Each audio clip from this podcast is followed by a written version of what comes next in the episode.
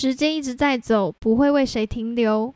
到底是时间牵制了你，还是你掌握了时间？今天呢，要跟你分享的是把时间当做好伙伴的番茄工作法。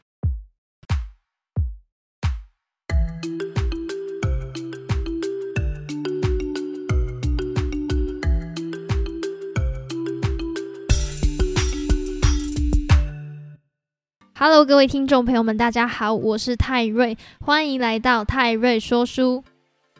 时间一直不断的在流逝，事情一直接二连三的到来。两个小时过去了，我还没完成这件小事；两天都过去了，我居然还没有大功告成。时间的不可回溯性让我们越来越焦虑，越来越紧张。那如何才能够接续的处理完一件件的事情？啪啪啪，这样子的有节奏感的平静完成，那这时候就可以来使用这个番茄工作法。那这个番茄工作法呢，会让你做事更有效率，减少时间流逝感的焦虑，提升专注力，持续激发干劲。那这个番茄工作法，它适用于个人，也适用于团队。那在这边，我主要就是分享针对个人使用的方式。如果你有在管理一个团队的话，可以直接去看看这一本书使用在团队上面的这一 part。那今天在这边主要就是分享个人使用的方式，而在这个番茄工作法呢，主要有五个步骤。第一个就是计划，这个计划我们要在一天的开始，今天的一开始的时候呢，要来做这个计划，来决定一下说今天我们到底要做什么事情，我们到底要干嘛。然后第二个步骤呢，就是追踪。我们在做已经计划的这些事情的时候，都要时时刻刻记录，说自己做了什么，然后花了多久的时间。然后看到第三个步骤，记录。记录是在一天的结束的时候写下当天的观察。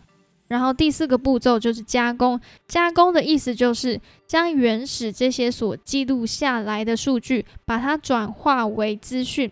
好，第五个步骤就是视觉化，将你的资料视觉化成一个好理解，然后能够改善的一个形式，不断去优化你的计划，不断的去优化你的规划。所以它这个整个五个步骤呢，就是一个正向的不断优化的循环。那了解完番茄工作法主要的五个动作之后，我们要来准备一下道具。第一个就是番茄定时器。好，你不一定要真的去买一个番茄定时器，但是如果你想买的话，在那个虾皮上面，它其实一个也是蛮便宜的，不到一百块就可以买到一个番茄钟。那如果你不买的话，可以找一下 A P P，很多 A P P 都有番茄定时的功能。再来第二个你要具备的就是你要有工作表。每天一张一个工作表，那这个工作表可以是实体的，那也可以是你可以写在你的笔记本 notebook 里面，反正就是每一天就写一张你今天的行程。然后第三个呢，就是你的事项盘点表，就是你有做完的，你就去记录一下，然后记录一下时间。那这些表格可以直接到这本书里面去看，因为它都有画出来，非常的详细。好，接下来就继续来分享一下。番茄工作法的概念，那传统的番茄工作法，它是以三十分钟为一个单位。那在这一个单位里面呢，二十五分钟是工作的时间，五分钟是休息的时间，所以三十分钟就是一个番茄。那每四个番茄就要做一个长时间的休息，这个长时间的休息介于十五到三十分钟之间。那这边要注意的是，像是我们在做一些琐碎的事，可能不需要到三十分钟，但是不可以将番茄切成两半，一个番茄就是三十分钟为一个单位。你可以把很多事情放到一个番茄里面。那相反过来，你会想说。但是有一些事情真的会超过一个番茄。那在这二十五分钟里面，工作就工作，五分钟要休息就休息，不要再想说我我再多做几分钟就好了。你再多做几分钟，时间都超过了，就不是一个番茄了，那就已经违反了番茄工作法的原则。在这五分钟里面就做真正的休息，喝喝水，走动走动，不要再做工作相关的其他重要事情。这个五分钟就是让大脑放松的时段。那我们在做一件事情的时候，尽量呢不要超过五到七颗番茄。如果一件事太多番茄的话，就表示这一件事情真的太复杂了。所以这时候你就要意识到，原来这件事情是复杂的，我需要进行切割。然后安排完事项之后，就来进行执行的动作。完成之后，就把工作清单上面的事项给划掉。划掉这个动作，就会有一个爽感。然后同时呢，也要在记录表上面记录下你真正使用了几颗番茄。真正使用的跟你所预估的番茄不一定是对等的，之后才可以去比对，说预估的番茄以及真正使用的番茄到底落差了多少，然后再改善下一次的计划。而在执行的过程中，难免会有分心的时候，可能嘴馋想要吃个东西，手馋想要 手馋想要划个手机，突然想到啊，今天的晚餐吃什么？订个晚餐好了，想看看有没有新的 email 啊。然后这些呢，都是属于自我内部的干扰。当这些自我内部的干扰出现的时候，我们这时候就要有意识的去客观看待。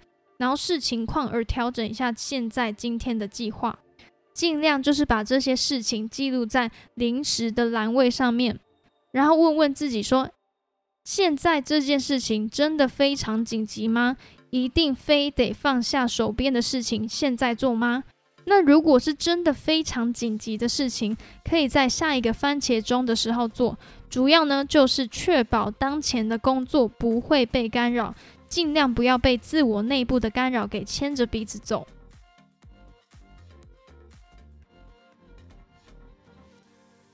好的，总结来说，这一本书就是一本日常时间管理的工具书。里面还提供了时间管理的图，还有一些细节应用场景的解说，所以其实非常的浅显易懂。那我觉得这个适用于任何一个想要将时间管理好的人。虽然它里面的执行方式非常的严谨，因为是以三十分钟作为切割，我觉得蛮短的，所以目前我是调整为一个小时再休息一次。因为平常我工作的时候都会进入一个 flow，就是进入一个心流的状态。那等到我进入那个状态的时候，就不会在想停下来。而且我在那个状态里面工作也工作的蛮开心的，就是一个工作狂，所以我就不会想要休息。在这本书里面也是给了我蛮多的启发，因为它有蛮多的方式是跟我目前的时间管理计划有雷同的部分，让我产生一种啊，原来 也有人这样做的这种感觉，就是非常的兴奋，有点觉得说啊，好可惜哦没有早一点看到这一本书，不然就可以大大减少我前期在摸索时间管理的这些时间。好，总之呢，就是非常的推荐这一本书。那我认为，在管理时间方面，好好的管理时间就是等于拥有人生的主导权。时间就是关于生命，好好的掌握时间，就是可以好好的掌握生命。在对的时间做对的事情，然后把事情做对，是我一直认为成功的不二法门，也就是 do the right thing right。但是老实说，当下其实也很难分辨什么是对的事情，什么是错的事情，所以也只能尽量去做当下觉得是最正确的事情，然后将这些事情安排的妥当，依序的去完成，依照自己的时间安排达成目标。而我也觉得时间管理就是属于个人管理的一环，有没有足够的自律性，在你所安排的时间去做你真正想要执行的那些事情？那这些关于到个人管理、关于自律，又是我们可以探讨的另外一个点。不然，如果没有自律性的话，规划出来的 schedule 也都只是写爽的。不知道你有没有这种经验，就是下定决心，哇，我今天要来策划一个行程，然后。要来安排一个时间，很开心的去买了一本漂亮的笔记本，第一天按照计划写了满满的一页。然后还把人生必定完成的梦想给列出来，然后一天天的开始记录。但是你可能过了一个礼拜之后，就变成两三天潦潦草草的写写。那过了一个月之后，这一本笔记本它就在角落长灰尘。所以其实大家都会管理时间，能够洋洋洒洒的写出一整天到底要做什么，能够安排出一整天的满满行程。但是能不能够执行又是另外一回事的。因为早期的我就是这个样子。那今天的分享就到这边啦，别忘了追踪泰瑞说书的 IG，还有不要忘记五星好评，你的留言就是我分享书籍的动力。我们下次再见，拜拜。